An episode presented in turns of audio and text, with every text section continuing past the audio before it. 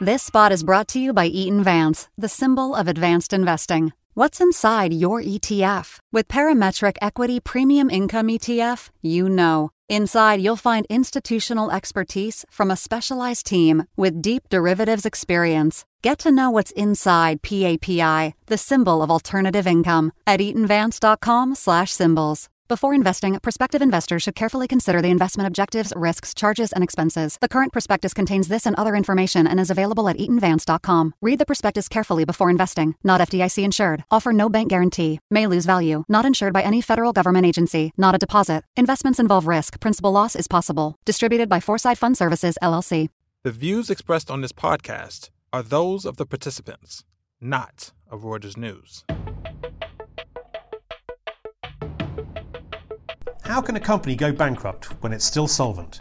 And what do Huawei's US fraud charges mean for the telecoms industry? These are the questions we'll be digging into on this week's Viewsroom. I'm your host, Anthony Currie.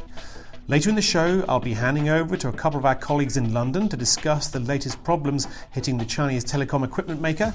But to kick off, let's turn our attention westwards to California. On January 29th, PG&E, one of the country's largest electricity providers, filed for Chapter 11. Rather unusually in this situation, its stock soared and the company is currently worth $7 billion or so. Joining us to make some sense out of this conundrum is Breakingviews Dallas based columnist Lauren Silva Laughlin. Welcome on the show, Lauren. Hi, thanks for having me.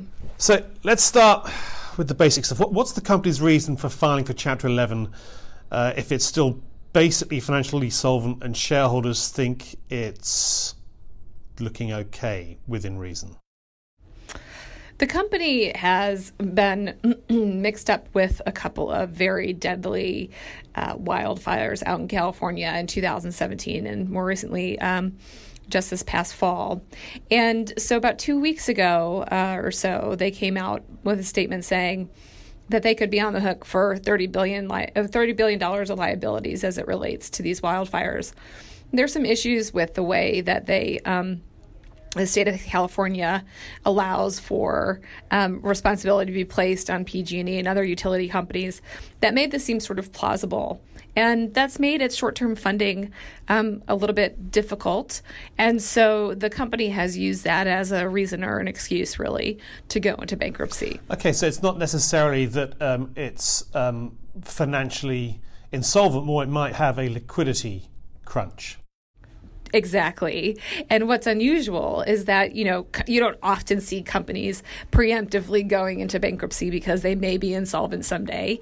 Um, bankruptcy is not really something a company typically wants to do. And in this case, they are actually going into bankrupt bankruptcy court and they are not insolvent. Okay, fair, fair enough. But you know, we saw in the days leading up to this, so obviously, that, as you said, this happened two weeks ago. I think by California law, companies have to give 15 days notice of bankruptcy. At least um, a, com- a, bank, a company like PG&E, um, a utility. Um, since that happened, several financial institutions came out and said we can do something here. First, there was a well, I'm not sure I'd call um, Blue Mountain an activist, but a hedge fund came out and said that we've got we we don't like the idea of bankruptcy, and several others came out and offered some money uh, to fund right. it to keep it out of bankruptcy. So. What was wrong with their approaches? Let's start first with um, with Blue Mountain, which is basically, to my mind, was always a always been a credit fund, but now it's turned into a sort of shareholder activist almost. Well, it has in this situation, which, uh, like you say, is unusual for the fund. And um, their problem is that they really came out just kind of late. Um, it was just a day or two before PG&E had said that maybe that they would file for bankruptcy, and um, and there wasn't a lot of momentum. And um, PG&E had sort of this self-imposed deadline of filing. They didn't really have an interest payment coming due. There was no one breathing down their neck saying that they had to file. So perhaps Blue Mountain thought maybe they would be able to stop things at the very last minute.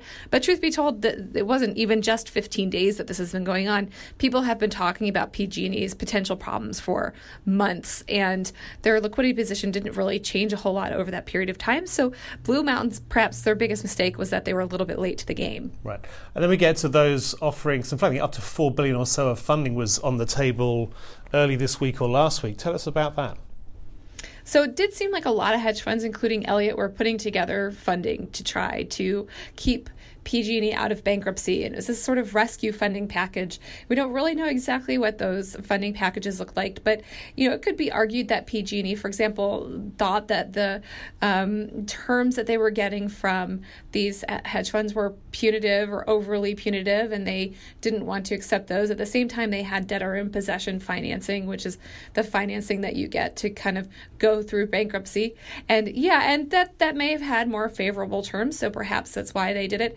The packages that Elliott and maybe some of the others um, could have been overly punitive and asked for things from the company and perhaps other shareholders that they didn't want to give.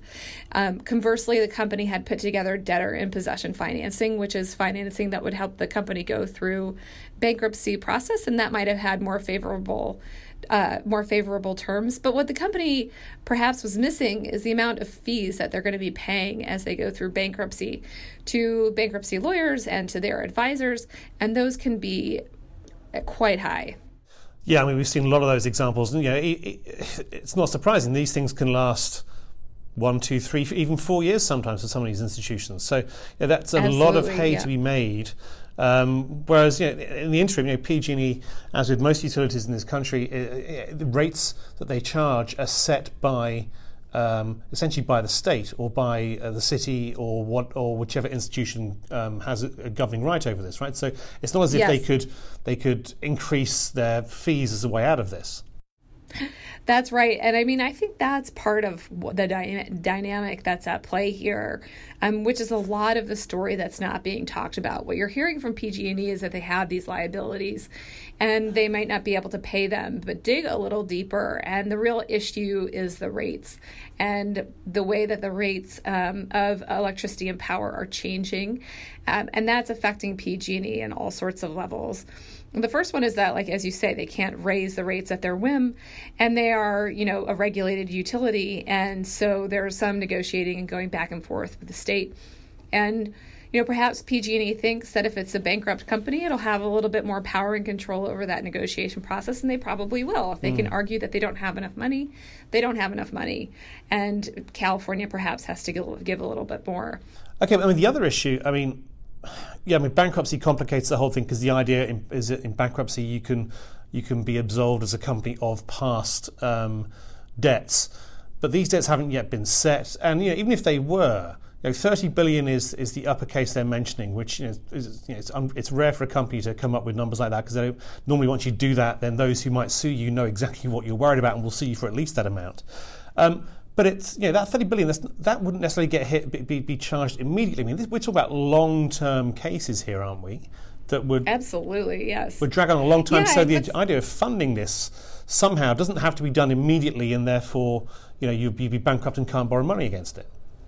That's exactly right. And, you know, as an example of this, uh, over these two weeks after PG&E kind of gave its bankruptcy notice, Cal Fire, which is a the, the sort of fire group in California, came out and said that they weren't at least um, that another another group was actually responsible for 2017 fires that contributed to over uh, 20 fatalities. And so um, it's a moving target. This thirty billion dollars is by mm. no means a set figure, and um, and so investors don't really know what that number looks like. Right. And that, yeah, that makes it really tricky to, to, to, decide what to do next. Although I think, you know, given that the company's still worth seven billion, shows investors feel there is uh, some recourse from there. Because of course, normally in bankruptcy, shareholders get wiped out immediately, and the creditors become the owners. So uh, and I've seen in the past, I think, you know, going back way beyond to show how old I am, uh, Delphi, when it filed in 2005 for bankruptcy, the parts maker, um, it soon had um, David Tepper of Appaloosa, a hedge fund, jumping in saying, right, there's value for shareholders here, and I'm going to set up a shareholder committee. He did the same at Dana, another parts supplier. I can't. I don't recall him getting anything out of that in the end because of the great, the big recession coming along and, and hurting car makers and, and suppliers. But there must be recourse for shareholders, you think, in this bankruptcy. You would think, I mean, the shareholders do have rights, and um, presumably they have as much rights in bankruptcy as they do outside of bankruptcy, assuming that there is a value in shares. And um, as the market cap is suggesting, they um, they're they are still valuable, and and that's really what Blue Mountain is arguing that whether or not the company's in bankruptcy, they want to have say in the process. They want to have control of the board. Mm. Now we've spent a fair bit of time looking at um, PG&E as, a, as an example of. Uh, climate risk, we won't go into that again today. Um, you can go back to our Viewsroom from late last year and find it. Um, but clearly, that's been a big part of what um, the board of directors is pushing here. Is it's the wildfires, and behind that is the implication of climate risk. All well and good. I think we understand that, and we appreciate that these are issues that companies have to deal with. But is that the only thing that's happening with PG&E here? I get the sense that there's more to it than just wildfires that PG&E is dealing with here. Yes, absolutely there are rates and other contracts that PG&E wants to renegotiate, and that's spelled out fairly clearly in some of its bankruptcy documents. That seems a little bit off color, doesn't it? well, you know, bankruptcy court is an amazing thing. It allows you to renegotiate basically every contract that you have, or at least try to. It gives you an excuse to do that. And so, you know, from that standpoint, it seems like the first logical reason that PG&E has come up with to be in bankruptcy court. So the wildfires become almost, I mean, look, let's not downplay them. Um, there's still a, a, chance of significant liability, but they become almost the excuse to try and get something else sorted out. That's what it seems. Well, I mean, it still has to go through the bankruptcy judge at least, so you know these things aren't all set. Uh, Lauren, as a result of that, I'm sure you'll be coming back on to talk yet more about this intriguing bankruptcy. Thanks for coming on the show. Thank you. This is Swaha Pattanaik with Liam Proud. Hi, Swaha.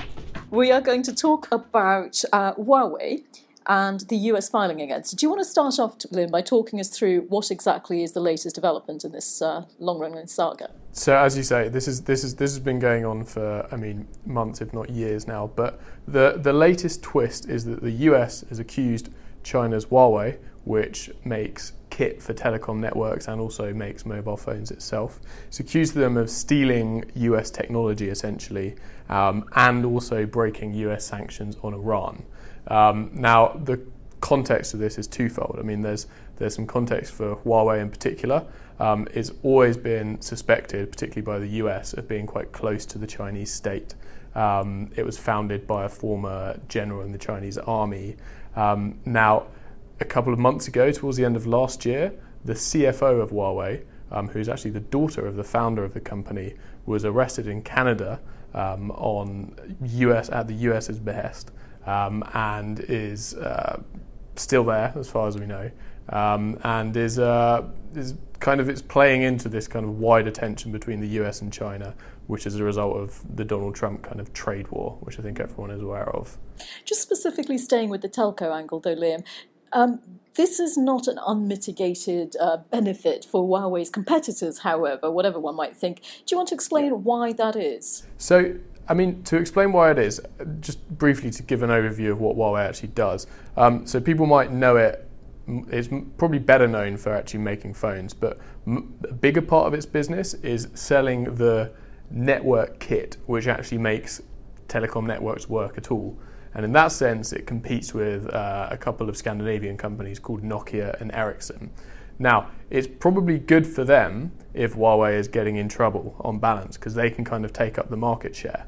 But the people who it's bad for would be the carriers and the operators that we all have monthly mobile contracts with, because then they're having to bargain with just two players rather than three.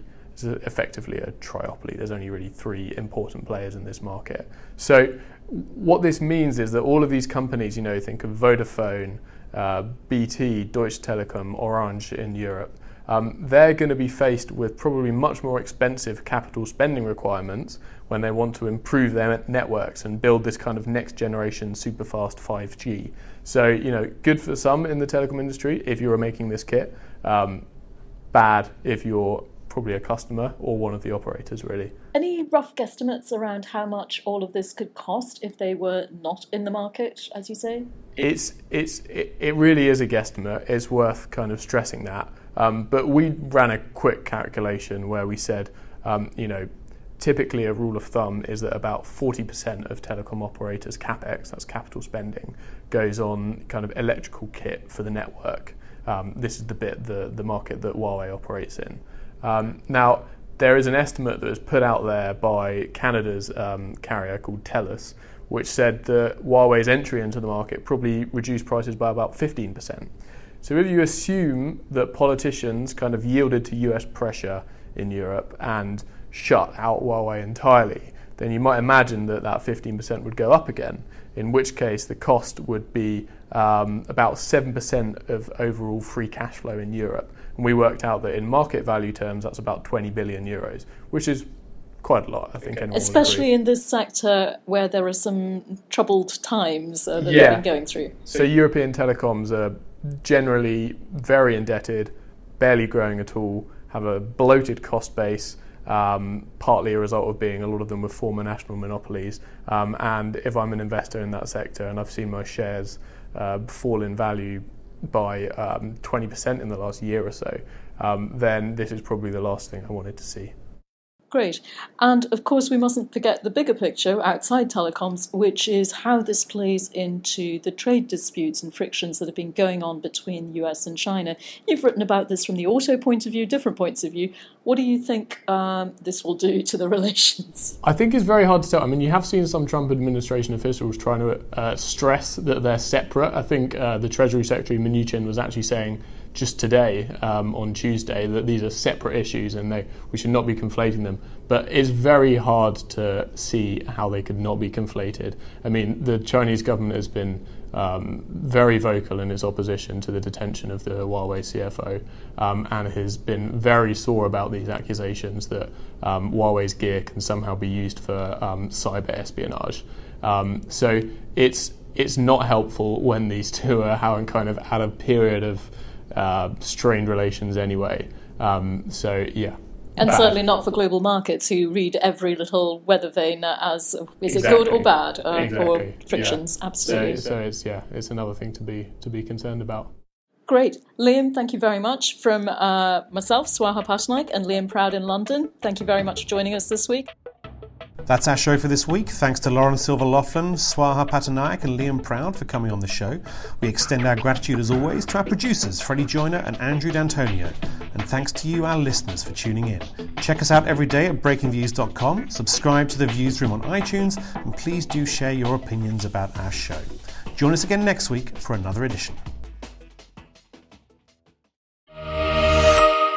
This spot is brought to you by Eaton Vance, the symbol of advanced investing. What's inside your ETF? With Parametric Equity Premium Income ETF, you know. Inside, you'll find institutional expertise from a specialized team with deep derivatives experience. Get to know what's inside PAPI, the symbol of alternative income, at eatonvance.com/symbols. Before investing, prospective investors should carefully consider the investment objectives, risks, charges, and expenses. The current prospectus contains this and other information and is available at eatonvance.com. Read the prospectus carefully before investing. Not FDIC insured. Offer no bank guarantee. May lose value. Not insured by any federal government agency. Not a deposit. Investments involve risk. Principal loss is possible. Distributed by Foreside Fund Services, LLC.